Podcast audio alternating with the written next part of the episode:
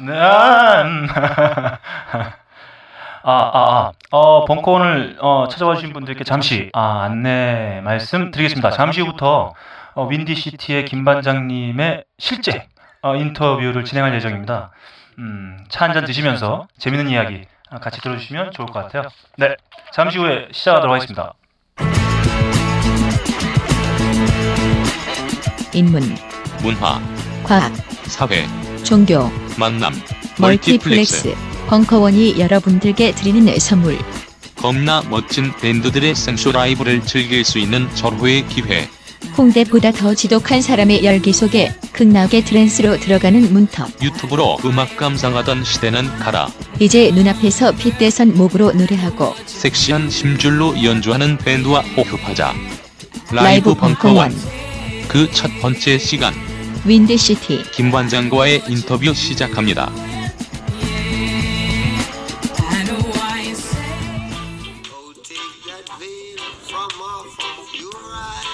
네, 음악이 어, 살짝 들어가고 있을 것 같아요. 네, 들어가고 있나요? 음. 지금 제 앞에는 어, 윈디시티의 김 반장님이 자리를 함께 해주고 계십니다. 아마 곧 이곳에서 아주 거창하게 어, 공연이 좀 벌어질 예정인데 그 전에 김 반장님 모시고 어, 윈디시티의 음악 그리고 요즘 요 근래 근황 한번 이야기 들어보도록 하겠습니다. 어, 벙커원에서 심혈을 기울인 첫 이벤트 라이브 벙커원 첫회 첫 손님 예. 아, 곧 종신 계약이 예정되고 있는 네.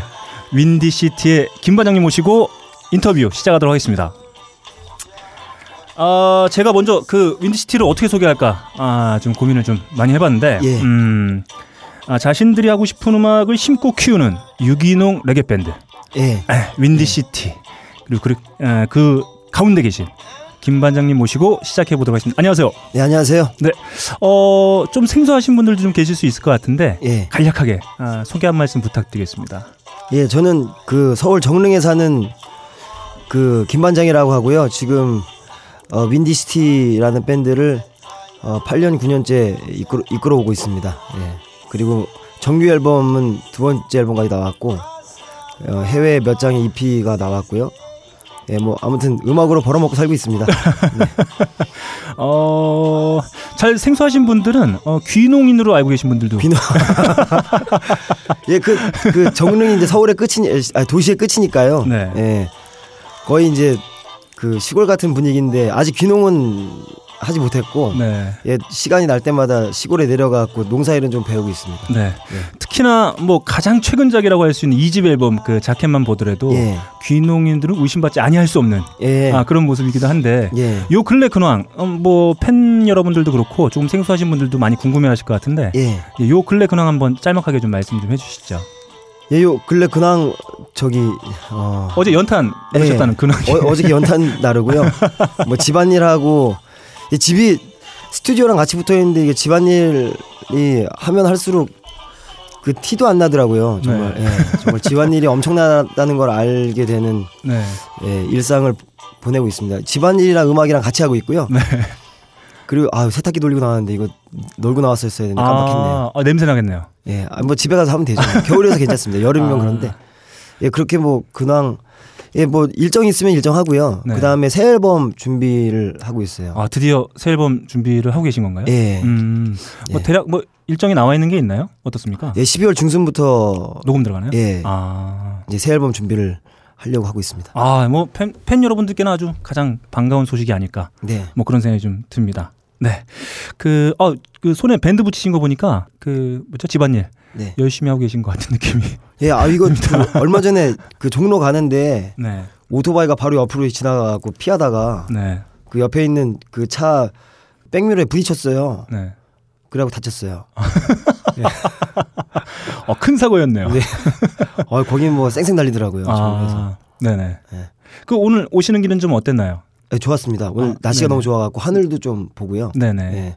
그러다 보니 좀 늦었는데 네. 아무튼 예, 날씨 좋고 너무 좋았습니다. 대학로는 가끔 오실 일이 있으신가요? 어떤가요? 가끔 사람들 만나거나 뭐 인터뷰가 잡히거나 그러면 대학로 쪽으로 네. 집이랑 가까우니까요. 나오고 가끔 이쁜 여자 보러 나옵니다. 아니 저도 종종 된 것 같아요. 예. 네. 어, 대학로 근처에서 어, 김 반장님을 의심되는 분을 보게 되면 예. 어, 아마 김 반장님일 확률이 높다. 예, 여기 정릉이 가까우니까요. 네, 아, 그런 생각이 좀 듭니다. 아, 그, 어, 윈디시티로 지금 왕성하게 활동하고 계신데, 네. 윈디시티의 음악을 좀 음, 생소해 하시는 분들께 간략하게 한번 설명해 주신다면 어떤 음악으로 좀 설명이 가능할까요? 예, 윈디시티 음악은 어 아소토 유니온 때부터 이제 얘기를 하자면은 흑인 소울 네. 음악에 그 기반해 갖고요 레게 음악까지 오게 됐는데 어 뭐랄까 그 사람들 모으고 이제 그 흥도 내고 네. 예, 서로 그 맺혔던 한도 풀고 그런 음악을 예, 하고 있습니다. 좀 더 이렇게 청국장 레게라고도 알려져 있는데요. 최근에는 근데 청국장처럼 좀 깊은 맛을 내기 위해서 네. 예, 좀 더 이렇게 같이 좀 숙성 성, 성 숙된 예, 좀 숙성해야 되는 어떤 그런 부분에서도 노력을 많이 하고 있고요. 네. 예, 아무튼 예 그런 음악을 하고 있습니다. 뭐라고 얘기를 할지 모르겠네요. 가, 가끔 굿, 굿 같다는 생각도 들고요. 네네. 예. 지금 말씀하신 청국장 같은 음악, 그 아소토 유니온, 그리고 윈디시티 1집, 2집까지 가는 과정이 바로 그 어떤 청국장 같은 음악을 하기 위한 뭐 여정이 아니었나. 네네. 뭐 이런 느낌을 좀 받게 되는데 네. 뭐 이렇게까지 오는 과정을 뭐 나름 뭐 이렇게 뭐 준비하셨다거나 혹은 뭐 그런 어떤 영향을 줬다거나 뭐 이런 것들이 좀 있었을까요? 그 아주 자연스러운 과정이었다고 생각하는데요. 네네. 음악을 하다 보면은 이제 뭐 어떤 일이든 오래 하다 보면은 그거에 대한 깊이를 더하기 마련인데 네. 음악이라는 게 단순히 음악을 위한 음악이 아니라 음악이 이제 무언가를 위하 향해 있다는 생각을 좀 하게 됐고 운이 좋게도 이제 외국 공연을 많이 하게 되면서 이제 외국에 나가서 한국 사람이라는 것이 어떤 입장인지에 대한 생각을 많이 하게 됐어요. 내가 한국 사람으로서 외국 페스티벌에 와갖고 어떤 음악을 왜 들려주려고 하는지 예, 어떻게 어떤 음악을 어떻게 왜 들려주려고 하는지에 대한 생각을 많이 하게 된, 되다 보니까 이제 그때부터 한국의 역사 특히 뭐 근현대사 같은 것들도 자연스럽게 공부하게 되고요. 네네.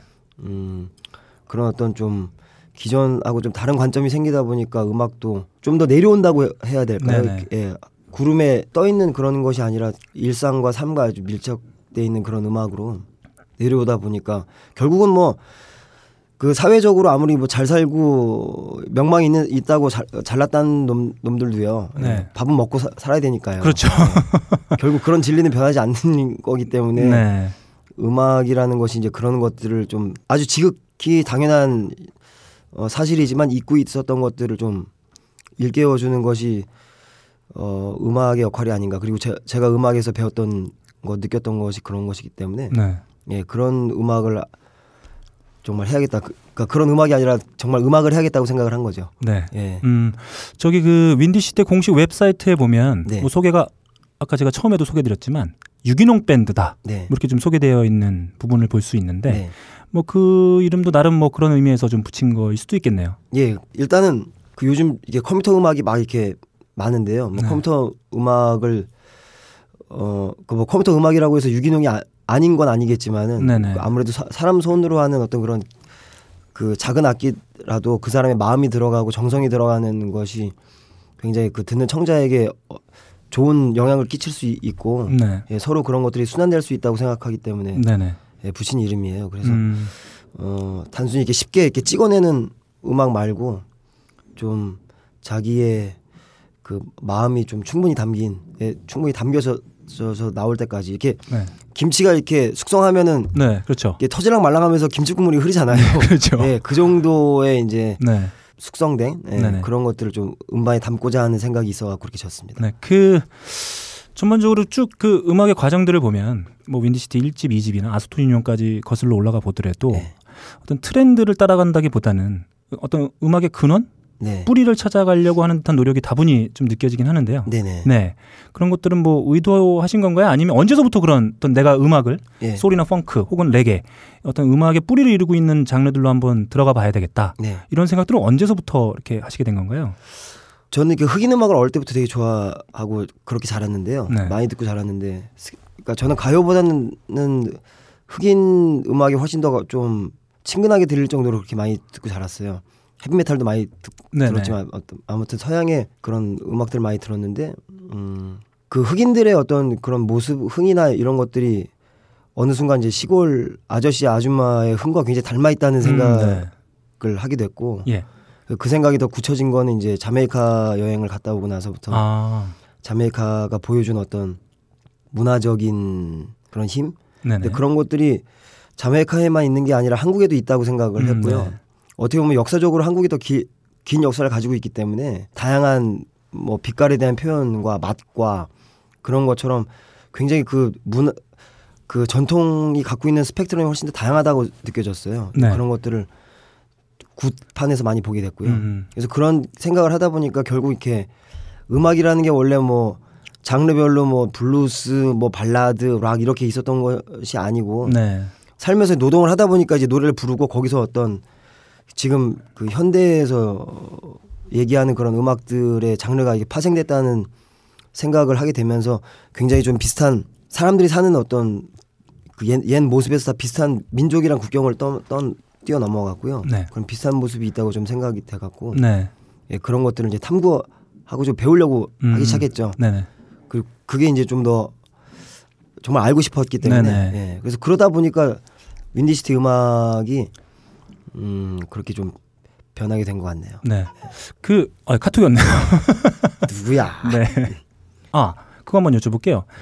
그 음악을 정말 그러니까 음악인이 되겠다라는 예. 게 아니라 예. 음악을 정말 어 본격적으로 듣기 시작한 게 어떤 계기가 있으셨나요?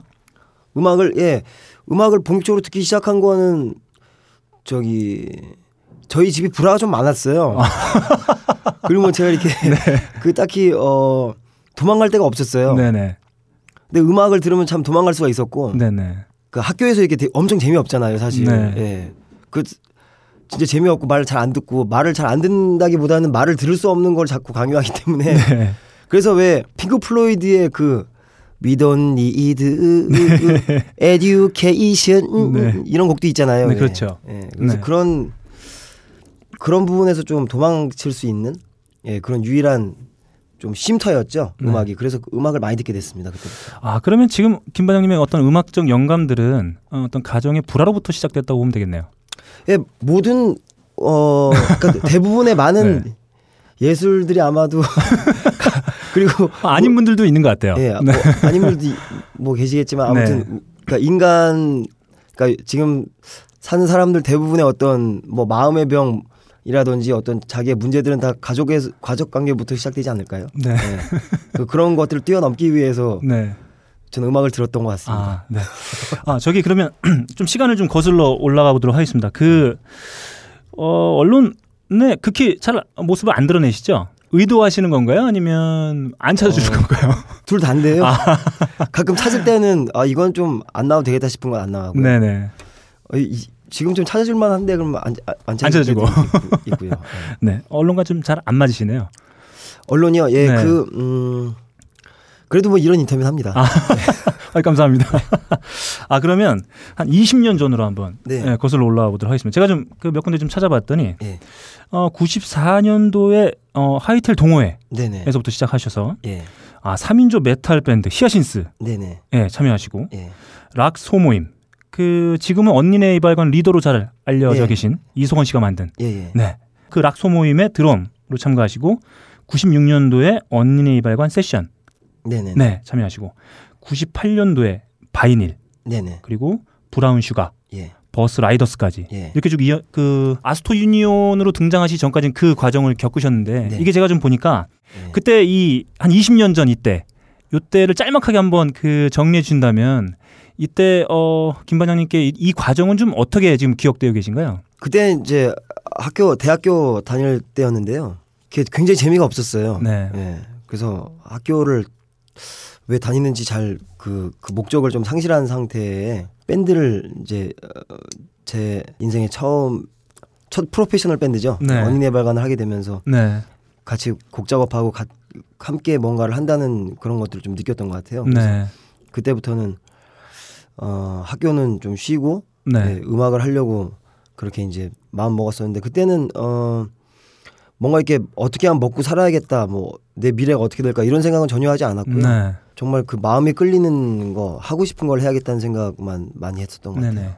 예, 그래서 그 제가 언니네 이발관에서 이제 그만두게 된 거는 네. 그 석원이 형이 어느 날 이제 차 타고 가는데 야 너는 이렇게 좀 소위 말하는 이렇게 bounce 있는 그런 드럼을 좋아하는데 왜 이렇게 직각인 락 밴드에 있냐? 네네. 그래서 어 진짜 형 말이 맞는 것 같다고. 아. 그럼 우리 이만 쉬자고. 아 그러면 그 언니네 이발관의 이석원 씨가 미래를 점지해 주신 거네요. 예, 그때 이제 그 저는 어 레게에 대한 얘기를 하거나 그럼 석원이 형이 극도로 싫어했어요. 예, 왜그 네. 깜시들 얘기를 그렇게 하냐고. 네.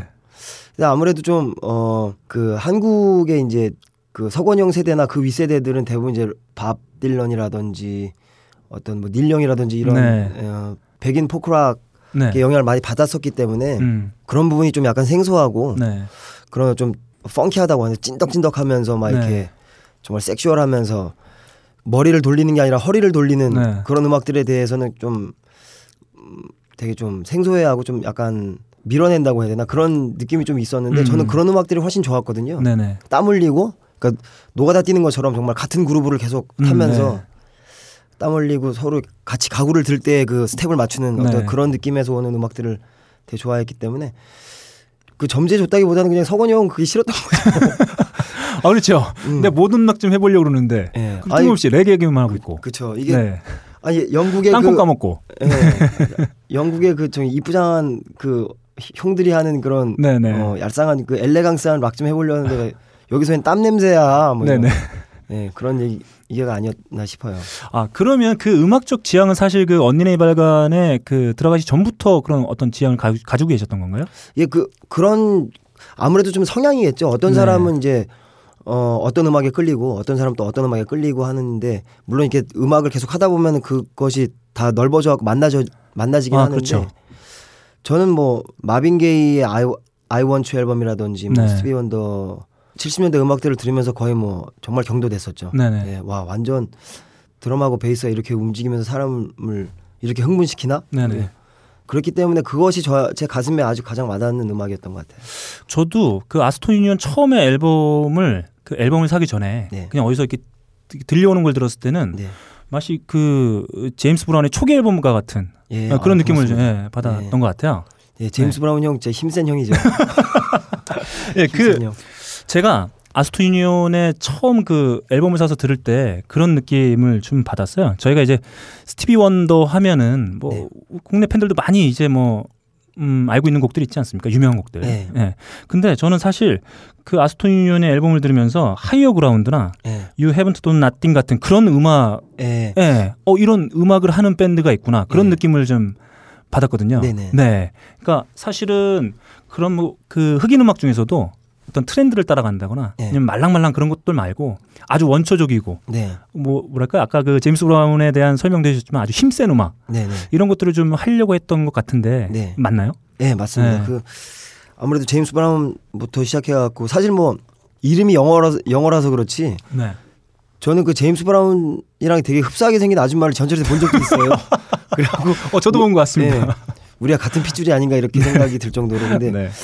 그런 어떤 한국 사람이 가지고 있는 어떤 흥과 신명이라는 것이 사실 지금 사회에는 굉장히 좀 많이 좀 거세돼 있고 잊혀진 게 많죠. 그 저 어릴 때만 해도 MBC 뉴스 카메라 출동이라는 걸 보면서 네. 항상 어머니한테 묻곤 했는데 네.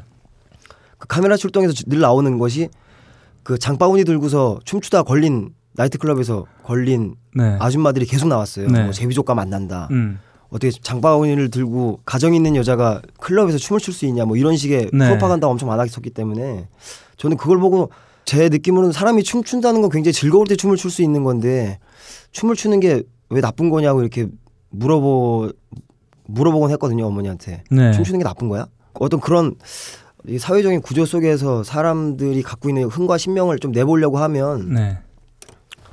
그걸 자꾸 좀 틀어 막았던 그런 부분 때문에 우리가 어떤 흑인 친구들의 음악을 들었을 때 와 저 저 사람들의 저 흥은 뭐지 이렇게 우리가 보게 되는 거지 사실 그 풍물 치시는 할아버지 할머님들 옆에 있으면 뭐 거의 뭐 그 trance 상태까지 가요. 네.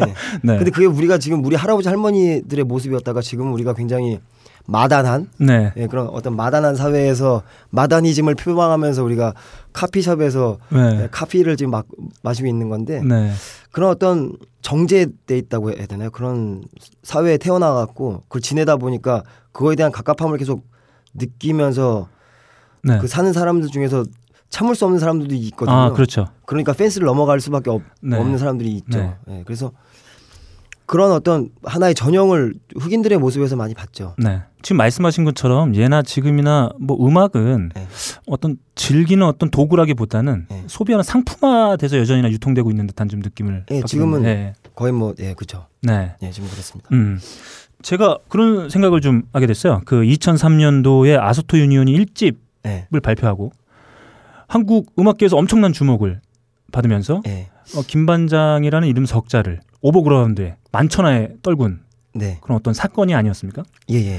근데 거기까지 보고 제가 느낀 게 뭐냐면 아 김 반장님이야말로 한국 음악계 먹튀 아니거든요. 먹고 튀. 네, 먹튀다. 아 왜냐?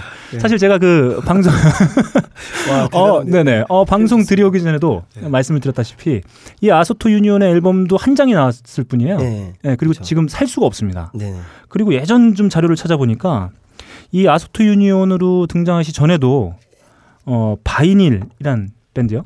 정규 앨범 한 장. 그리고 뭐 브라운 슈가 네. 또 데모 하나. 네. 버스 라이더스도 싱글 하나. 네. 그리고 아소토 유니온도 정규 앨범 하나. 네. 이러고 사라지셨어요. 네. 네. 네. 어, 한국 음악계 대표적인 먹튀 뮤지션이다. 네. 게다가 지금 살 수도 없어요. 네. 어, 제, 이 표현에 대해서 어떻게 생각하십니까? 예, 그 저기 뭐 하나씩 내고 튀었다기보다는요. 그냥 그걸 김반장이라는 끈으로 다 이어 주시면 고맙겠습니다. 네. 네. 네, 아무튼 먹튀에는 변함이 없다. 예. 그 먹튀 예. 네. 그렇죠. 근데 그 제가 이제 먹고만 튀는 건 아니고 좀 드렸, 저도 좀 드렸으면 좋겠어요. 아. 네. 어, 뭐 그런 좀 아쉬움이 있는데, 뭐 다행인 건 여전히나 윈디시티로 음악을 좀 확인할 수 있다는 거. 네. 뭐그 정도는 뭐 저에게는 아주 좋은 에, 게 아니겠느냐 이런 생각이 좀 듭니다. 그 아소토 유니온 잠깐 좀 얘기를 해볼게요. 네. 어, 아소토 유니온을 시작하게 된 뭐 결정적인 계기가 있으셨나요? 마지막 그 버스 라이더스 이후에 예. 한 4년 정도의 공백이 있었는데 네네. 네, 실제로 이제 아소토 유니온의 1집이 나오기까지 예. 뭐그 과정을 좀 짤막하게 좀 설명해 주신다면 어떨까요? 버스 라이더스는 그 제가 처음으로 했던 레게 밴드였고요. 네. 그 버스 라이더스라는 그 밴드에서 만난 기타리스트가 이제 아소토 유니온을 같이 하게 되는 가별이 예, 윤가별 군이었고 네, 네. 그리고 이제 그 전에 하던 제가 하던 그 브라운 슈거라는 그 소울 음악을 하던 밴드였는데 그 밴드의 키보드 오디션을 봤던 형이 이제 아소토 유니온의 그 지훈이 형이에요. 지금 펑카 프리크 스타라는 이름으로 활동하고 있는데 네, 네. 그래서 그렇게 해서 세 명이 만나 갖고 그 베이스 치는 문희 누나까지 이제 만나게 돼서 어 아소토 유니온을 시작하게 됐죠. 그때 당시 이제 저는 그 음악을 들으면서 레코드판을 들으면서 이렇게 제가 느끼는 어떤 그런 것들을 이제는 좀 내뿜고 싶다 네. 네, 이런 생각이 들어갖고 네. 제 몸에 그 체화된 그런 groove를 최대한 다 담아 보려고 네. 엄청 노력했던 네. 앨범입니다. 그래서 이게 1년 걸렸는데요. 뭐 네. 기술적인 문제 때문에 1년이 걸리기도 했지만은. 예, 충분히 듣고 이게 춤이 안 쳐진다 그러면 다시 녹음하고 예, 듣고서 야 이게 엉덩이가 지금 움직이 움직이냐 안 움직이냐 이거를 굉장히 중요하게 여겼죠. 네. 예, 이 음악을 듣고 사람들이 어머 여기 뭐 뭐가 좋다 뭐가 좋다 이렇게 얘기할 수 있는데 가장 만든 사람의 입장에서는 중요하게 여겼던 거는 예, 엉덩이가 들썩거리냐 그게 가장 중요했던 것 같아요. 음. 그러면 실제로 앨범을 총 준비하는 시간은 한 1년 정도 네네. 걸리셨던 건가요? 네. 음. 주로 작사 작곡은 다 김만희 복- 직접 예, 하시죠? 그, 예, 편곡은 밴드랑 같이 했고요. 그 되게 이제 뭐 인터뷰나 다른 뮤지션들 뭐 얘기를 들어보면 그게 뭐 순식간에 어떤 네. 영감을 받아서 막 이렇게 써지게 되거나 예. 혹은 막 끙끙거리다가 결국엔 나온다거나 이런 되게 두 케이스 정도로 정리될 수 있을 것 같은데 네. 김 반장님은 그 결과물 어떻게 좀 나오는 편이신가요? 끙끙거리진 않는데요. 네. 어, 어떤 부분에 대해서 오- 좀 계속 생각을 하고 있다가요. 네. 어떤 시기가 되면 그런 것들이 이렇게 좀 그 나와질 때가 있거든요. 그래서 네. 계속 늘 생각하는데 늘 생각하다가 겉으로 보기에는 한, 한 큐에 이렇게 나온다고 할 수도 있지만 그 이전에는 굉장히 많이 생각하는 부분이 있죠. 그렇게 해서 네. 예, 곡 작업을 합니다. 저는 그 아소토 유니온의 앨범을 처음 들으면서 네. 그첫 곡이 intro잖아요. 네네. 네네 intro인데 저는 거기서 그런 느낌을 받았어요. 야 이 앨범 우리가 우리가 보여주고 싶은 들려주고 싶은 음악이 바로 이거다라고 하는 어떤 선언, 예. 패기 이런 게 네네. 좀 느껴졌었거든요. 네네. 근데 이게 지금 와서 생각해 보면 윈디시티 1집과 2집에서도 일맥상통하는 부분인 것 같아요. 네네. 늘 intro를 통해서 아 우리가 이번 앨범에서 보여주고 싶은 음악 그럼 바로 이런 거다라고 네. 하는 것들을 일종의 선언 선포하는 식의 앨범 구성들이 쭉 이어지고 있는 것 같은데 그거는 아주 자연스러운 건데요. 그 음악을 어, 아소토 유니온이나 윈디시티 같은 경우는 음악 자체가 리듬을 중심으로 하는 음악들이기 때문에 네. 리- 리듬에 대한 뭐 대부분 일반적인 가요라든지 락 음악에서는 퍼커션이 잘 나오지 않고 퍼커션이라는 게 뒤에서 이제 백업만 해주는 건데 제가 하는 음악은 이게 바뀌었죠. 음. 예, 퍼커션과 베이스가 맨 앞에 있습니다. 네. 예. 그 front line에 있고 그것을 가지고 이제 멜로디가 위에 있고 이런 시- 식이기 때문에 거기서 사실 레코딩을 해갖고 퍼커션 파트만 틀어놔도 음악이 돼요. 네네. 예, 그런 식의 어떤 percussive한 어떤 그런 groove를 기본으로 하고 있기 때문에 음악적 foundation을 이렇게 좀 조금 강조하면 그렇게 되죠. 네네. 예. 아 그러면 음악을 구상하실 때 멜로디보다는 리듬 먼저 구상을 하시는 편이실 수도 있겠네요. 예, 그두 개가 다 같이 떠오를 때도 있는데요. 네네. 주로 리듬이 어떻게 될 거냐에 대한 생각을 먼저 합니다. 왜냐면은 멜로디는 저는 개인적으로 멜로디는 머리로 들어간다고 생각해요. 네. 근데 리듬은 머리를 통하지 않거든요. 음. 네, 리듬은 바로 가슴으로 들어가고 엉덩이로 움직여지는 것이기 때문에 네. 멜로디가 좋은 음악도 전 좋아하지만은 네. 그 제가 이렇게 뭐 여러 나라 다니면서 이제 많은 음악가들을 만나보고 음악 친구들을 또 많이 사귀 사귀면서 음 제가 틀리지 않았다고 확인했던 거는 리듬을 잘 쓰는 사람이 멜로디를 잘 쓰지 네. 멜로디를 잘 쓰는 사람이 리듬을 잘 쓸 수는 없다. 네. 네, 그걸 확인했습니다. 아그 어, 아소토 유니온의 속지 보면 네. 그 속지 thanks to라고 해서 김 반장님이 적으신 네. 걸 보면 처음에 이렇게 나와 있어요. God, Allah, Jesus, Creator. 아무튼 우리는 존재하게 하게 하는 그분께 감사를 드립니다. 이렇게 나와 있거든요. 네. 혹시 기억나시죠? 예. 네. 저는 이, 이 멘트가, 어, 김 반장님이 추구하는 음악을 대충 예상할 수 있게끔 하는 멘트라고 보여지는데, 예. 그러니까 뭐랄까요? 어떤 편협하지 않은. 저는 그래서 윈디시티의 음악도 사실 레게로 규정하기엔 좀 어려움이 있다. 한계가 있다고 좀 보는데, 네네. 그렇게 볼 수 있을까요? 예, 그 아, 방금 그 얘기 들으니까 참 그때 당시 멋을 존나 부렸네요. 그냥 뭐 thank you 하면 되지 뭐. 어, 이게 길어요. 되게 예. 길게 쓰셨다고. 예, 네. 아, 졸라 기네. 진짜. 네. 뭐 지금은 그냥 뭐 한자로 그 thank you로 할 수 있을 것 같네요. Thank you. 고맙습니다. 네. 이걸로 할 수 있을 것 같은데 저기 예 그쵸 위- 윈디시티 음악을 레게로만 얘기할 수는 없는데요. 그냥 네. 한국 레게 라고 하면 좋겠어요. 어, 레게는 그냥 하나의 도구일 뿐이고 네. 거기 이제 안에 뭘 비비, 비비 느냐가 중요한 거죠. 그래서 굳이 윈디시티 음악이 앞으로 레게라고 불리지 않아도 어 윈디스티가 가지고 있는 어떤 음악적인 성향들이 그 안에 잘 비벼지는 뭐 거라고 하면 굳이 뭐 레게라는 이름을 불리지 않아도 됩니다. 그- 하지만 저희들이 레게 페스티벌이라든지 이제 그런 쪽에 많이 적을 두고 있기 때문에 네. 예, 그런 쪽에서 많은 커넥션이 일어나고 있어서 네. 어떤 사람들에게 쉽게 어, 저 소개하는 데 있어서는 레게 음악, 한국의 레게 음악이라고 소개되는 것이 아주 좋죠. 네, 그 한국을 대표하는 레게 밴드로 알려져 있어요. 네. 그러니까 특히 해외에서 더 각광받고 있는 요 네. 근래 그 네. 추세로 볼 수 있을 것 같은데 얼마 전에 그 시에라 네바다 월드 뮤직 페스티벌에도 직접 네. 예, 참여하셨죠. 예. 그 국내 페스티벌 네. 그저 아마 그때쯤 펜타포드 락 페스티벌에도 아마 참여하신 걸로 알고 있는데 예. 그좀 분위기가 다른가요? 음악 하시는 분의 입장에서 밴드 입장에서 보면 외국 한국이요? 네. 예, 아무래도 한국과 그 외국이 좀 다른 게 이제 한국에서는 한국 사람들의 분위기 좋게 하는 코드가 있어요. 네. 예를 들어서 뭐 락밴드가 나와갖고 막 지지고 볶는다 네. 하면 사람들이 이제 그런 부분에 이제 반응을 하- 하시는 경우가 많은데 외국 같은 경우는 좀 음악을 그 사람 어저 밴드가 얼마큼 유명하냐 네. 뭐 아니냐 이런 게 중요한 게 아니고 저 밴드가 지금 어떤 소리를 어떻게 내고 있냐를 좀 감상하는 그런 포인트가 좀 많이 다른 것 같다는 생각이 들었어요. 네. 아무래도 그 친구들은 집시가 집시 음악을 하, 하고 어, 아프리카 사람들이 아프리카 음악을 하고 그리고 뭐 중동 사람들이 중동 음악을 하는 걸 늘 봐왔기 때문에 네, 네. 일종의 외식이라고 볼 수 있죠. 네. 집밥 먹다가 야 음. 오늘 외식 한번 할까 이렇게 가서 야 저 나라의 저 민족의 그 고유한 소리가 뭐냐 그리고 저 지금 이, 지금 이 시기에 저 나라에서 나온 그 젊, 젊은 애들이 어떤 소리를 지금 내고 있냐 어떤 내용의 노래를 하고 있냐에 대한 포커스가 맞춰져 있다 보니까 어떤 부분에서는 국내 연주보다 좀 편한 경우도 있죠. 네. 왜냐하면 어떤 플로 흐름을 가져갈 때 저희 마음대로 좀 가져갈 수 있거든요. 네. 네, 여기서 오- 올렸다 내렸다 막 좀 실험적으로도 가져갈 수 있고요. 음, 네네. 왜냐하면 그런 부분에 대해서 사람들이 오히려 이렇게 천편일률적으로 가는 걸 더 안 좋아, 그러니까 별로 이렇게 재미없어 하기 때문에 다른 점이 있죠. 근데 국내 관객들 같은 경우는 되게 솔직하다고 생각해요. 그래서 연주를 할 때 국내 관객들한테 배우는 점이 되게 진짜 많죠. 그런 배움을 통해서 또 외국에 나가기도 하고요. 네네. 그 그런 경험들이 지금 현재 제가 그 공연하셨던 몇 개의 그 동영상들을 좀 봤는데 네. 보컬이 들어가지 않고 흥을 계속 띄워주는 어떤 사운드로 시작하는 네. 부분들을 많이 볼 수 있거든요. 바로 예. 그런 어, 지점에서 이렇게 하고 계신 걸로 볼 수 있을까요? 네, 그렇죠. 그 음악이 어 뭐랄까 저희 음악은 좀 갤러리화된 음악은 아니라고 네. 생각하거든요. 그리고 좀 갤러리화 되지 않으려고 노력도 많이 네, 하고요. 네. 그래서 그런 부분에서 어떤 흐름으로 본다고 하면 자연스럽게 들어가서 자연스럽게 마치는 게 좋다는 생각을 하고 있기 때문에 네. 예 그래서 제가 지금부터 시작 요이 땅 이렇게 하, 진 않고 있습니다. 네. 예. 어, 외국과 국내 어, 몸을 흔드시는 분들은 어디가 더 많은 편인가요? 올해 시에라 네바다 샌프란시스코 그 네. 페스티벌에서는 정말 죽는 줄 알았어요. 사람들이 너무 뛰어가고 아 그렇습니까? 예. 아그 공연장은 어, 어떤 곳이었나요?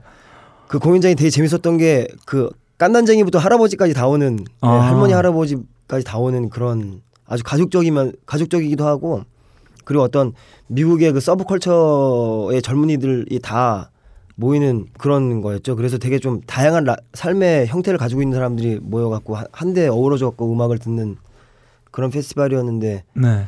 이렇게 뭐 방방 뛴다기보다는 정말 그러니까 눈을 감고 이렇게 즐기는 사람들도 있었고 네. 정말 환호하는 사람도 있었고 굉장히 그 각양각색의 모습들이 굉장히 컬러풀해 보였어요. 아. 네, 그게 아주 좀 재밌는 기억입니다. 아 그럼 그 국내보다는 아무래도 좀 그 외국에서 받은 어떤 느낌들이 좀 더 강렬했다고 볼 수 있겠네요. 왜냐면은 국내에서는 늘 있지만 외국은 아. 일 1년에 뭐 한두 번 나가니까요. 아, 그렇죠. 네. 아 그러면 어 그 페스티벌에서 네. 다른 밴드들의 그 공연도 많이 보시게 되잖아요. 네, 많이 봤어요. 그때 강렬하게 그 인상에 꽂혔던 네. 밴드 기억나시는 밴드가 있다면 네, 어떤 저는 밴드였을까요? 알파 블론디라고 하는 그 아프리카 레게 뮤지션의 음. 공연 그 메인 공연이었는데요. 네.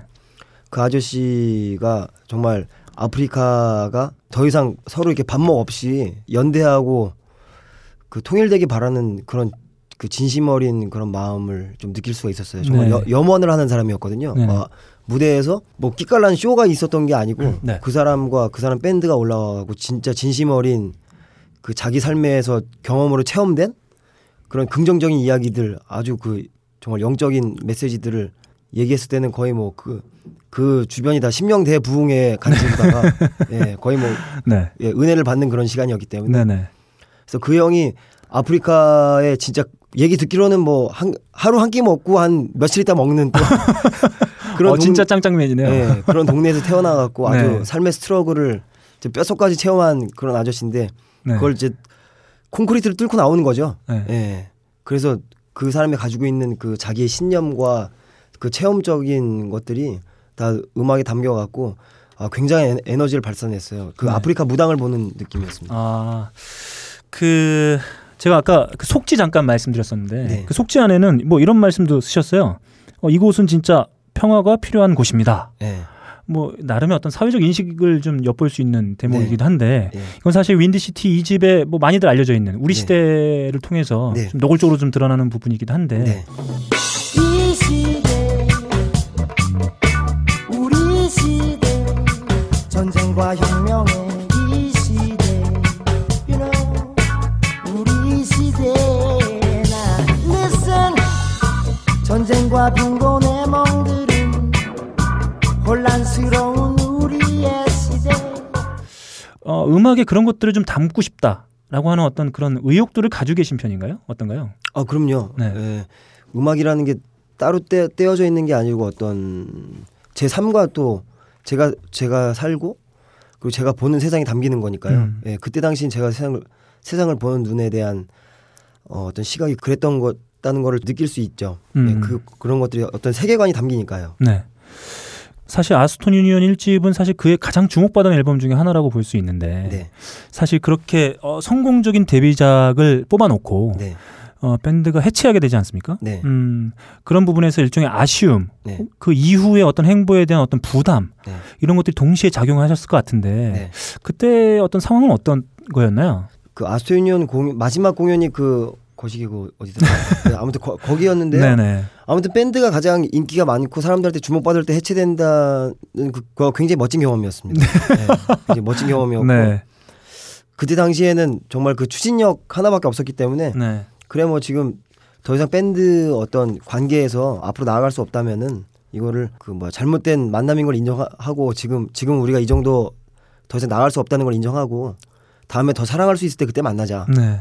그렇게 해서 이제 아 윈디시티를 만, 만들었죠. 음. 그때는 어떤 부담이 있었다기보다는 아스토니언 하면서 배웠던 것들을 최대한 적용해 보려고 아, 했었어요. 네. 예, 그래서 그때는 정말 뭔가 이렇게 제 마음 안에 이렇게 가슴 안에 꽉 차는 어떤 음, 음표들과 그런 것들을 좀 담고 싶어하는 열정이 너무 컸기 때문에 열망이 네. 컸기 때문에 윈디시티 일찍 만들 때는 뭐 아스토니언에 대한 어떤 부담이나 이런 것들이 아예 없진 않았지만 네. 그런 것들이 크게 작용할 수 없을 정도로 네네. 예 거의 뭐 전진이었기 때문에 네네. 예, 그래서 이제 앨범을 내게 됐죠. 아 그러면 지금 말씀하신 것처럼 아스토 유니온 1집에 대한 어떤 대중적인 여론들은 찬사가 대부분이었는데 네.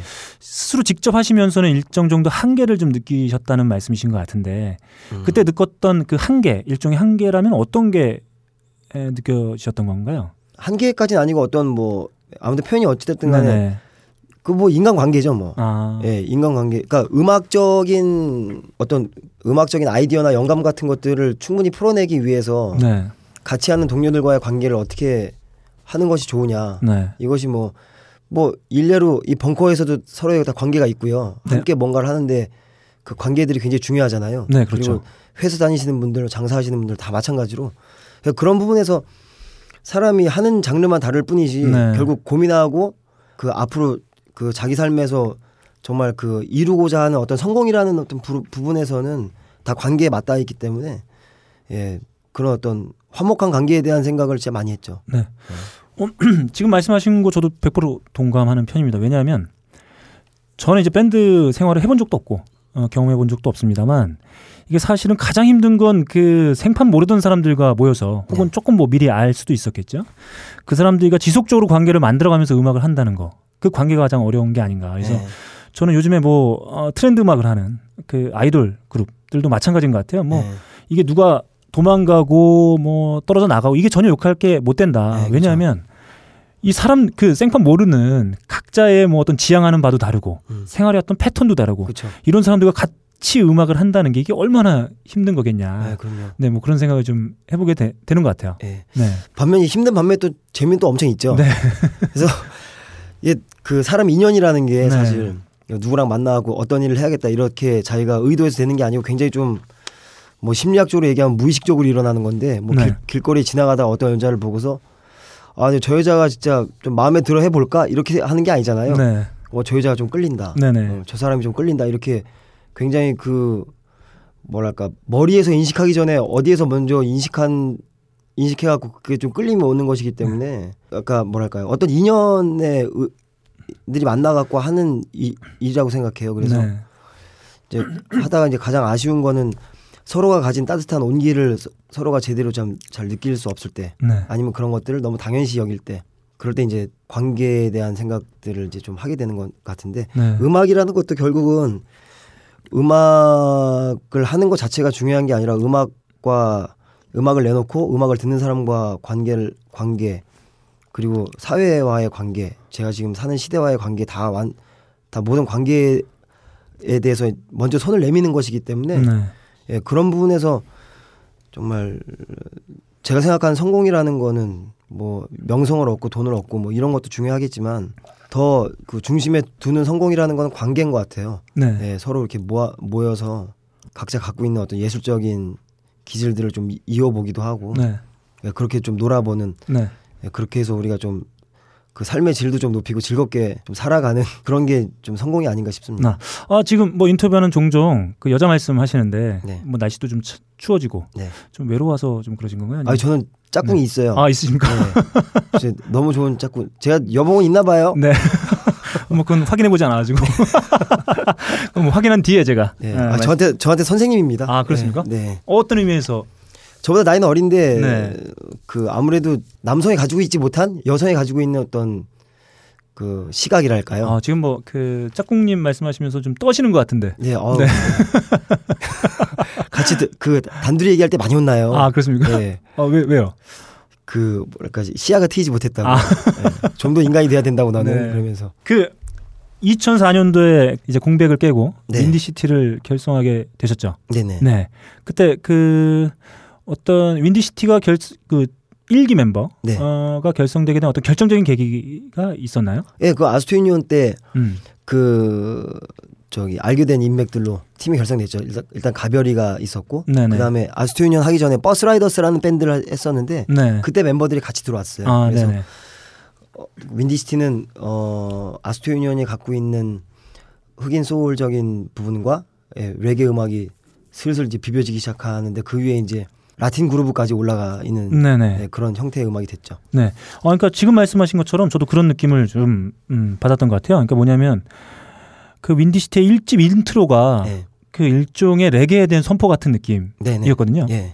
어 그리고 곧바로 뒤이어서 나오는 곡들은 우리가 아소토 유니온 때 했던 음악도 계속 하고 있지롱 예. 예, 하는 그런 예, 느낌이었고요. 맞아요. 그 이후에 또 뭐 이어지는 트랙들, 뭐 엘리뇨 프로디고 같은 예. 이런 트랙들은 아 우리가 레게도 하지만 어떤 남미의 어, 사운드도 접목했다. 네. 뭐 이런 것들을 보여주고 네. 동시에 또 마무리는 다시 소울과 레게로 하는 네. 뭐 이런 느낌이었어요. 그러니까 사실 그런 것들을 전반적으로 안배했다고 볼 수 있을까요? 네. 그 윈디시티에서 이제 봤던 어떤 그때 당시 제 시각은 그 레게냐 소울이냐 라틴이냐 이게 중요한 게 아니고 네. 어떤 리듬의 입장에서 보면 다 같은 음악이었어요. 네. 그래서 어디에 더 강세를 주고 어디에 더 포인트를 주냐에 따라서 음악의 어떤 뉘앙스가 바뀐다는 그런 생각을 갖고 있었기 때문에 네. 굳이 뭐 소울과 레게와 라, 라틴을 이렇게 나누면서 한 건 아니었고요.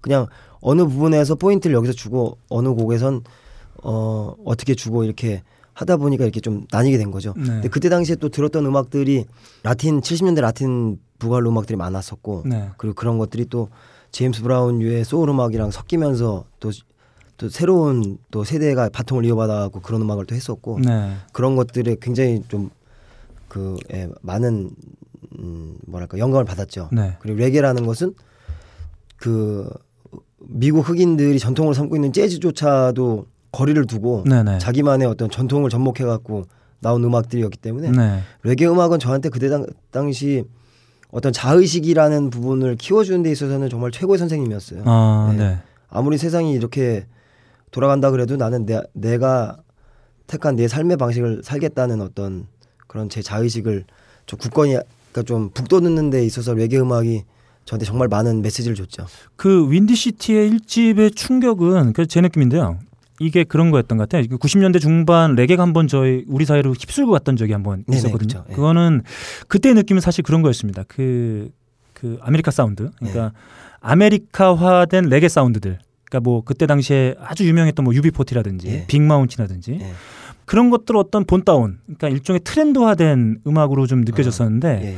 사실 윈디시티 일집 같은 경우 제가 들으면서 느꼈던 건 이게 우리화된 사운드로 가능하구나. 예. 그러니까 이게 아, 어떤. 예, 어떤 레게의 트렌드를 차용하는 것이 아니라 아, 우리화된 사운드를 뭐 보여주고 있는 케이스 아니 아닐까. 음, 뭐 이런 느낌을 받았는데 네. 실제로 그 중점을 두셨던 것도 그런 거일 수 있겠네요. 예, 그렇죠. 그리고 어 윈디시티 일집 때는 그런 생각들을 많이 했는데 70년대 이제 그 사랑과 평화라든지 이남이 선생님, 뭐 신중현 아저씨 같은 분들 음악들을 들어보면 굉장히 좀 한국적인 riff도 나오고 네네. 그러잖아요. 네. 예, 그런 것들을 우리 그러니까 아소토 유니온 때는 그런 것들이 있는지 잘 몰랐는데요. 네. 그 이후에는 그런 것들이 있는지 알고 그런 어떤 Korean black music, 뭐. 예, Korean funk 이런 것들 70년대 음악들을 듣기 시작하면서 그 한국 사람이 가지고 있는 그 특유의 그 김치 뉘앙스라는 거, 네네. 그 된, 된장 뉘- 뉘앙스라는 게 그 아주 우리의 그 중요한 어떤 좀 중심이다 이렇게 생각을 했었어요. 네. 네. 그런 음, 음악들이 사실 그 대중적으로 그 배제되거나 네. 혹은 집중받지 못하고 있는 게 사실 현실이기도 한데 네네. 네. 그런 음악들을 선뜻 이렇게 어, 집중적으로 하기 좀 어렵다는 느낌으로 좀 다가오는 경우도 있지 않나요? 음, 근데 아스토 유니온 때부터도 그렇지만은 대중적이라는 게 전 잘 뭔지 잘 네. 아직까지 잘 모르겠고요. 그게 좀 네. 만들어지는 것 같은데 네. 그런 부분에 영합할 생각으로 음악을 한 적은 없어갖고 네네. 그리고 그게 좀 재미 없었거든요. 네네. 그래서 아까도 말씀드렸다시피 이렇게 마더난 사회를 살, 네. 살면서 이 정말 이 우리 사회의 마다남이라는 게 정말 마다남일까라는. 의심을 하는 사람들 중에서 펜스 넘어간 사람들이 있거든요. 네네. 예, 음악적으로 펜스를 넘어가려고 노력을 했죠. 아. 여기에 머물러 있지 않고 아, 예, 야 펜스 넘어가자. 여기 진짜 존나 재미없다. 진짜 네. 이게 뭐야 촌스럽게. 야 넘어가. 이리 뭐, 예 그런 식으로 동료들이랑 같이 넘어갔죠. 아 그게 그 여전히나 지켜지고 있는 약속인 것 같아요. 그게 뭐랄까 어, 구두도 아니고요. 아, 서류로 되어 있나요?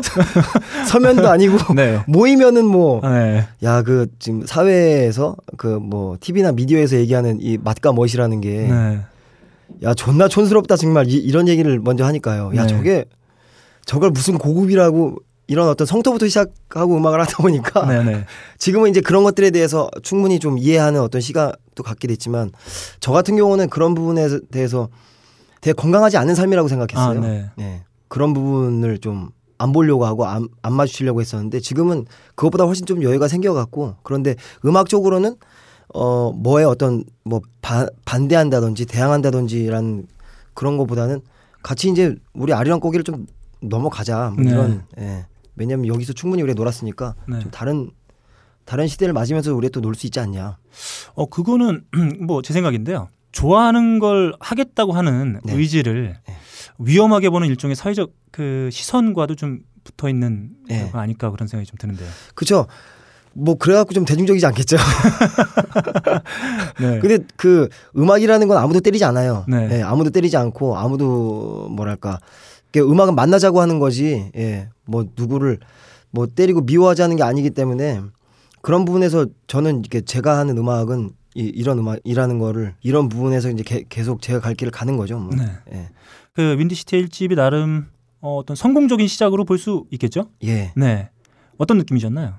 어, 일단은 너무 고마웠고요. 네네. 예, 너무 감사했고 그다음에 참 어떻게 보면은 그 일집만큼 제가 리듬에 대한 다양한 실험과 시도를 해본 적이 없는 것 같은데 네네. 그런 것들을 잘 잘 받아주셔 주셔갖고 네. 진짜 감사했어요 그때. 네. 예.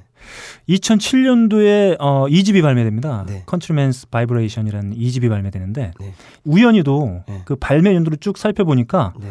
2년 주기로 계속 발매가 되고 있어요. 네. 2003년 아소토 네. 유니언, 2005년 윈디시티 1집, 2007년 윈디시티 2집 예. 이렇게 하는데 네. 그 공백 그 2년간의 기간, 그러니까 새 앨범이 나오기까지 그 시간은 대개 어떻게 보내시나요?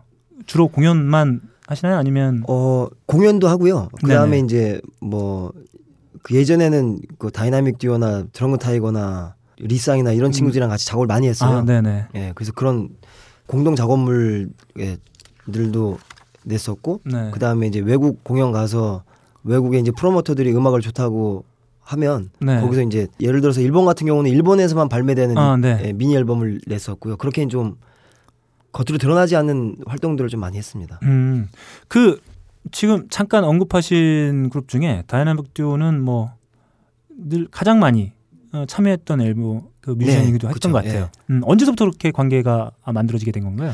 그 옛날에 다이나믹 듀오 이전에 CB Mass라고 네, CB Mass, 있었잖아요. 예. 예, CB Mass 할 때 알게 됐어요, 이 친구들을. 네. 그래서 그때부터 그때 이제 유- 타샤 윤미래하고 네 네. 예, 정권이 서정권이 형, 예, 네. 타이거 JK 형 네. 그리고 뭐 길이 게리 뭐 그때 다 알게 됐죠. 네. 그, 그때 이렇게 같이 놀다가 곡도 만들고 그 앨범에 저희가 수록할 곡을 써주기도 하고. 예, 그렇게 관계가 시작됐습니다. 그럼 뭐 그렇게 다른 어떤 뮤지션들과의 공동 작업을 통해서 새 앨범에 대한 어떤 뭐 영감도 받게 되고 뭐 그런 과정도 있을 수 있겠네요. 예, 그런 과정도 있고 특히 중요한 거는 그걸로 돈을 벌었거든요. 아주 중요했습니다. 윈디시티는 못 벌고. 그, 아, 윈디시티로도 이제 벌긴 버는데 이제 그, 네. 그 작업을 하면 좀 덜 더 벌기 때문에 아무래도 저 저희 입장에서는 좀 네. 더더 버는 예, 네, 그게 네. 아주 짭짤했죠. 아, 뭐 액수를 밝혀줄 수 있나요? 아유 그 뭐 사실 뭐 짭짤했다고 하지만 네, 네. 예, 그 바- 밝히기에는 그렇게 예, 네. 아, 그 저는 뭐 이런 생각이 들었어요. 2007년도에 윈디시티 2집을 보면서 네. 그러니까 이제 저는 그냥 음악을 듣는 사람의 입장에서는 그 언론에 자주 등장하지 않고 네. 음악으로만 만날 수 있는 상황이었으니까 네. 그때 이런 느낌을 좀 받았군요. 뭐냐면 어 이들이 하는 음악과 이들이 실제로 생활 일상에서 취하고 있는 태도가 근접해지고 있다라는 느낌을 그 앨범을 통해서 예. 받았는데 네. 그때서부터 시작이 된 건가요? 아니면 그 전부터 어, 이런 음악을 하면 이렇게 살아야 돼? 라고 하는 어떤 그런 생각들을 가지고 하셨던 건가요? 저 개인적으로는 어, 어떤 음악을 하는데 어떻게 살아야 된다는 생각보다는 음악하고 삶하고 주거니 받거니 하더라고요 계속. 네네. 그러니까 나이가 먹으면 먹을수록 음악도 바뀌고 네. 예, 그런다는 게 이제 그 그제서야 그 선배들의 말이 무슨 말인지 알게 되- 됐어요. 네. 예, 선배들이 야, 나, 나이 먹으면 음악도 바뀌고 사람이 보는 것도 바뀌고 사람 이해하는 폭도 넓, 넓어진다. 네. 어, 그렇게 하는 게 음악이다 이렇게 선배들이 얘기했었는데 예, 그 얘기들을 공감하고 있죠. 네. 그 사실 윈디시티 1집의 앨범 타이틀이 네. Love Power and Unity잖아요. 예, 다분히 어떤 제 느낌에는 어, 정치적인 슬로건 같이 느껴지기도 하는데 네. 뭐 그런 어떤 생각들이 담겨져 있는 앨범 타이틀을 볼 수 있을까요? 예, 그 2008년도에 나왔 나왔나? 2007년도인가? 아무튼 저희 2집 앨범 네, 때까지만 2007. 예. 하더라도 정치적인 색깔이 전 저 개인적으로 아주 강했습니다. 네. 예, 정치적인 색깔이 아주 강했고 어떤 이념적인 것들을 그때 그 친구들이랑 만나서 공부를 많이 했어요. 네. 많이 했다기보다 열심히 하려고 했어요. 그래서 음. 근데 지금은 그런 이념하고는 조금 거리를 좀 두고 있는데요. 네네. 근데 아무튼 그때 당시는 음악이 가지고 있는 힘 중에 하나가 사회를 비판하기도 하고 그리고 사회에 대한 부분을 이렇게 가감 없이 얘기하는 그런 부분이라고 생각했기 때문에 그런 부분에 한 30% 정도 포커스는 많이 맞춰져 있었던 것 같아요. 음. 그 저는 2집에서 가장 뭐 즐겨 듣던 곡 중에 하나가 좀 전에도 얘기했지만 다이나믹 듀오가 참여했던 그 트랙이기도 한데 네네. 사실 그 앨범 전체적으로 보면 그런 느낌 받았거든요. 그 아소토 유니온 때도 다이나믹 듀오가 참여했었는데 네. 어 다이나믹 듀오와 함께 작업한 결과물이 가장 그 pop tune화된 트랙 음. 같은 느낌을 좀 받았어요. 아 예. 그들과의 어떤 협연이 자연스럽게 그런 결과물로 이어졌던 걸로 볼 수 있을까요? 예, 그 곡은 그 먼저 이렇게 곡이 만들어져 있는 상태였는데요. 거기에 이제 다이나믹 듀오가 랩을 했으면 좋겠다는 생각이 들어갔고 네. 예, 부탁을 했죠. 그래서 네네. 너희들이 가지고 있는 그 음악을 들을 때 느끼는 love and happiness를 가장 밀도 있게 넣어봐라. 네. 이렇게 해서 만들어진 곡인데 그 곡이 참 듣기 좋은데 네. 만들었을 때 아주 그런 어떤 결과를 생각하고 만든 건 네네. 아니었어요. 예, 나와 나오니까 그렇게 아주 듣기 좋은 곡이 돼 있었어요. 음. 그, 그 우리 시대 네. 아, 아마 그 윈디시티 1집과 2집을 통틀어서 가장 어떤 사회적 의식 이 담겨져 있는 노래라고 볼 수 있을 것 같은데 네. 그 노래를 쓰게 된 어떤 계기가 있으셨나요? 그 제가 예. 봤을 때는 가사 전체를 놓고 보면 일종의 미국을 중심으로 한 거대 자본주의 사대, 사회에 네네. 대한 네. 어떤 비판, 성찰 뭐 이런 내용으로 볼 수 있을 것 같은데 네.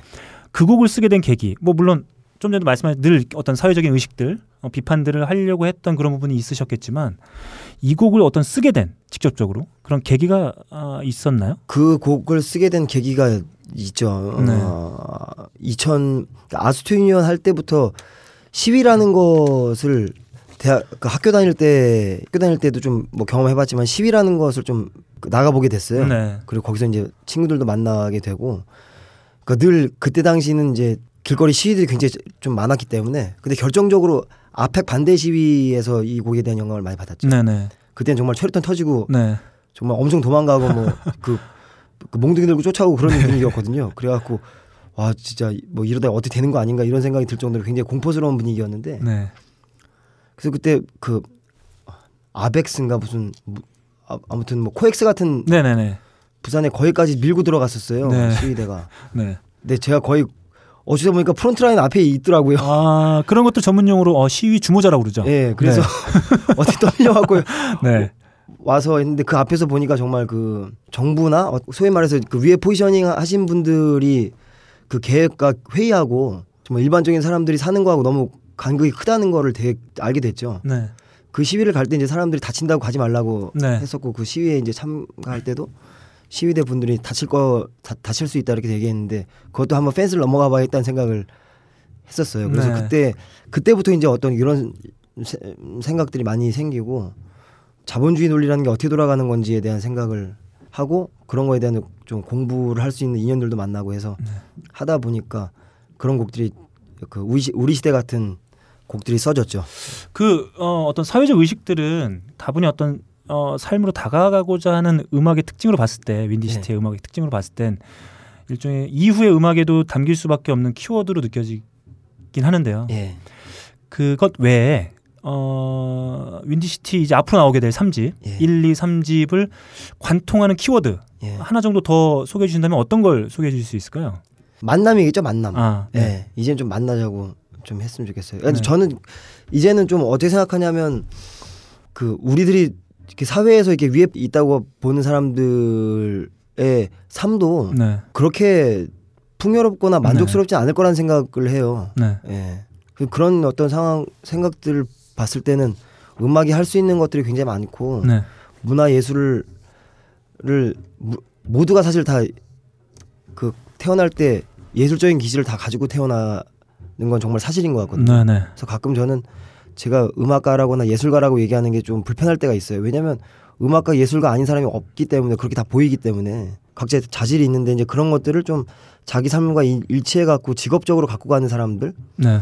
그걸 좀 자기의 삶에서 좀 앞으로 대두한 사람들을 뭐 예술가나 음악가라고 한다면 그 사람들이 해야 되는 어떤 할 수 있고 굉장히 재밌게 정말 할 수 있는 어떤 그런 부분들이 있다고 생각하기 때문에 네.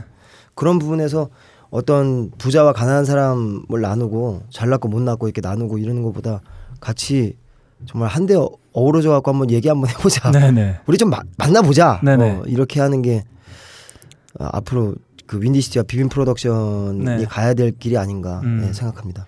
그 2009년도에 한 번의 어떤 일종의 휴지기를 가지셨죠. 그래서 네. 이제 멤버가 헤쳐 모여를 하면서 예. 지금의 2기 멤버 예. 오늘 같이 함께할 예, 지금 또 3기 멤버입니다. 아 3기인가요? 예, 아, 직 멤버는 아니고요. 네, 그 네. 비빔 프로덕션의 아이나이 장단이라고 했던 그 밴드 멤버들과 네, 네. 또 최근에 인연이 돼서 만난 친구들 그리고 이 2기 멤버 이렇게 뭐 네. 다 포함돼 있습니다. 네네. 그렇게 해서 어, 지금까지의 활동으로 보면 정규 앨범은 아직 없고요. 네. 어, 싱글, 네. EP 뭐 이렇게 좀 발매된 상황인데 네. 어, 싱글 중에는 뭐 잔치레게, 네. 모십니다. 네. 아, 그리고 제가 이 제목 너무 좋아해요. 하러 가세. 네. 어, 저는 사실 노래를 듣기 전에 네. 아, 이게 딴지일보와 어떤 맥락을 같이 하는 네. 연인들을 위한 네. 어, 그런 love song이 아니겠느냐. 네. 네. 그런 걸로 생각했는데 뜬금없이 네. 투표 독려송이 나왔어요. 아 그래갖고 저는 네. 그 딴지일보에 노크를 하려고 그랬죠. 네. 이거 좀 틀어달라고. 네. 네. 아 이게 연인들을 위한 노래였으면 딴지일보에서 엄청나게 홍, 홍보했을 텐데 이게 뜬금없이 아 그 노래는 어떻게 해서 작업하시게 된 건가요? 작년 대선 때의 그걸 보면서 사실 움직이지 않을 움, 움직일 수 있는 사람이라면 다 움직일 수 아- 움직이지 않을 수 없는 그런 네. 상황이었잖아요. 그래서 네, 야 우리들도 뭔가 이렇게 좀 투표를 독려할 수 있는 네. 어, 그런 움직임을 한번 좀 내보자 해서 예, 그런 마음을 내서 만든 곡이 하루가 네. 셉니다. 아, 네. 어 파트 2 만들어 주시면 좋을 것 같은데 연인들을 위한 네, 곡으로. 하루가 세. 예, 알겠습니다. 사람들이 그 저기 뭐 소래로 뭐 이런 제목을 보고 네, 을언미로. 참, 예. 예, 아 좋아하시더라고요. 아. 저도 참 좋더라고요. 예. 네, 아 이거 제목만 들었을 때는 네. 아 아주 과격하고 멜로적인 노래일 것 같은데, 음 아주 아 그 뮤직비디오가 좀 독특하긴 한데 네. 한국의 어떤 근현대사의 주요 장면들이 이렇게 훑고 네. 지나가는 예. 이 아이디어는 누가 내신 건가요? 그거는 곡을 만들면서 이제 밴드 안에서 아이디어가 나왔는데 네. 예, 그때 당시 그 아트웍과 퍼커션을 담당하던 신재원, 신서방 그 친구가 네네네. 만들었어요. 그래서 그 친구가 만들어 갖고 서로 의견 조율이 좀 한참 안 되다가 네. 예, 나중에는 마, 맞아지는 부분이 있어 갖고 네. 그렇게 비, 비디오를 만들게 됐죠. 아 이제 뭐 리허설 하실 시간이 다가와서 네. 이제 마무리 슬슬 이제 몇 가지만 여쭙고 예. 마- 마무리하도록 하겠습니다. 그 짤막하게 제가 여쭙고 싶었던 게 있었는데 네. 되게 이제 축구하는 선수들은 골키퍼 하려고 안 하잖아요. 네. 그리고 야구하는 친구들은 되게 이제 포수를 좀 선호하지 않는 예. 포지션인데 네. 밴드로 봤을 땐 그 리듬 라인을 사실 이렇게 선호하지 않는 편으로 제가 예. 저는 느껴져요. 네, 네. 근데 그 중에 특히 드럼을 선택하게 되시 하게 된 어떤 특별한 이유가 있었나요? 예, 드럼을 선택하게 된 건 아주 개인적인 거였는데 일단 드럼은 드럼 스틱 두 개만 있으면 될것 같고요. 드럼은 다 구비돼 구비돼 있기 때문에 네. 현실에 그리고 음악을 들을 때 그 드럼 소리가 너무 좋았어요. 아, 네. 드럼이 그 만들어내는 그 비트라고 해- 하는 것이 아, 저를 아주 아주 집중하게 만들었거든요. 네. 드럼을 연주하다 보니까 그냥 연주하는 것보다 소리를 내면서 연주하는 게 더 재밌다는 걸 알게 돼. 네.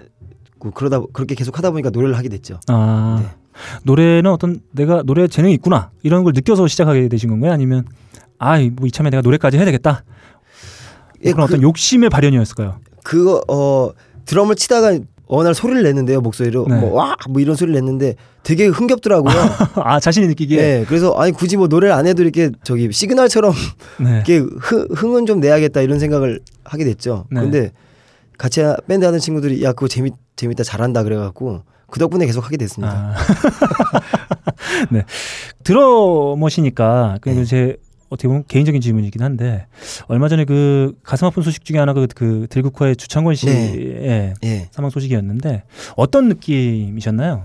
개인적으로 그 들국화 음악을 아주 많이 듣고 자- 자란 세대는 아닌데요. 네. 어, 주창권 형님이 돌아가셨다고 할, 할 때는 글쎄 뭘, 뭐랄까요. 그 여, 여러 가지 그 감정이 교차했는데 아무래도 그때 당시에 어떤 그 사회 분위기에서 참 들국화라는 밴드가 그 굉장히 많은 그 좋은 에너지를 냈다고 보는데 네. 그 반면에 또 들국화 멤버 개개인들이 그 추구했던 자유로움과는 굉장히 좀 상통하는 면들이 많아갖고 그런 부분으로 어떤 명암이 있었다고 생각해요. 네. 그 명암들이 이렇게 좀 스- 스쳐가는 그런 느낌이었습니다. 우리 이, 이전 세대, 우리 이전 선배들에 네.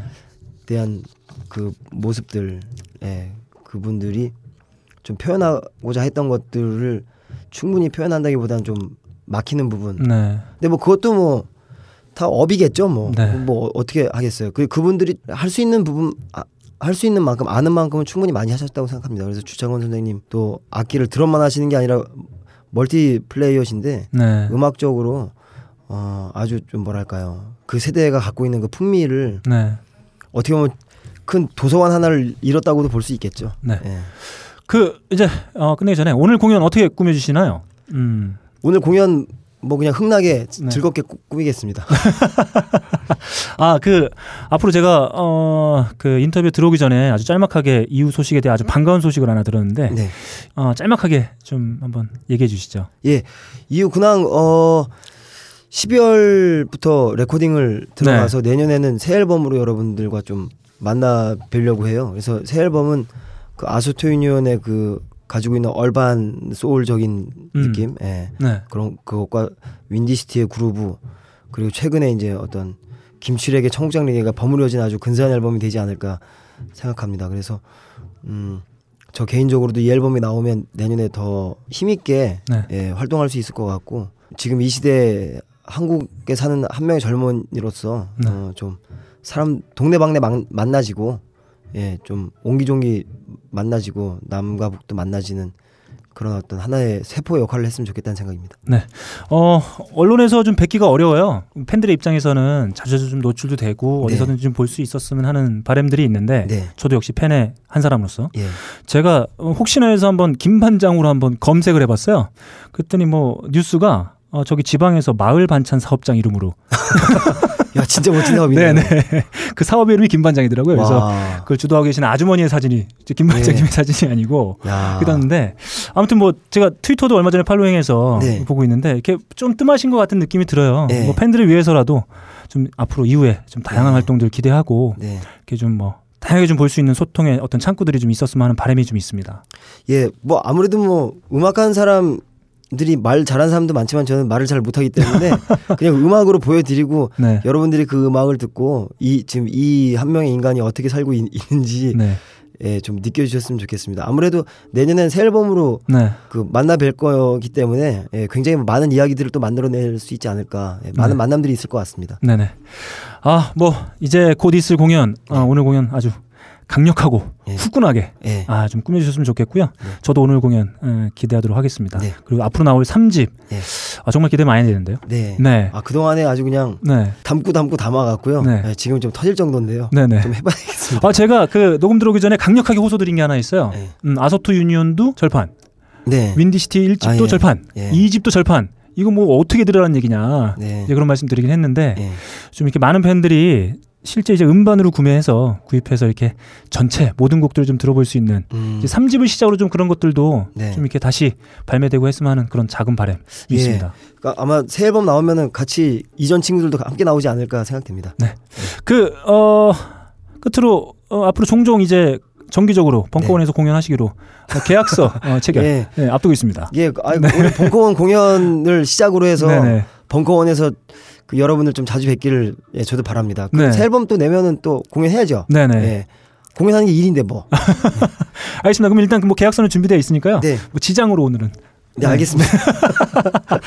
네 오늘 귀한 시간 내서 정말 감사드리고요. 예. 음, 이후에 있을 공연 좀 화끈하게 네. 아, 부탁드리도록 하겠습니다. 지금까지 윈디시티의 김 반장님 모시고 윈디시티의 음악 예. 김 반장님의 어떤 이야기들 함께 나눠봤습니다. 마지막으로 인사 한 말씀만 좀 전해주시죠. 예, 오늘 참 이렇게 저희 그 공연 김반장과 윈디시티 이참 추운 날씨에 보러 와주셨는데 너무 감사드리고요. 우리 이렇게 만났으니까 아, 한번 신나게 놀아보죠 뭐. 예, 오늘 놉시다. 네, 종종 공연 그리고 음악으로 함께 만나길 기대하겠습니다. 감사합니다. 예, 고맙습니다. 네.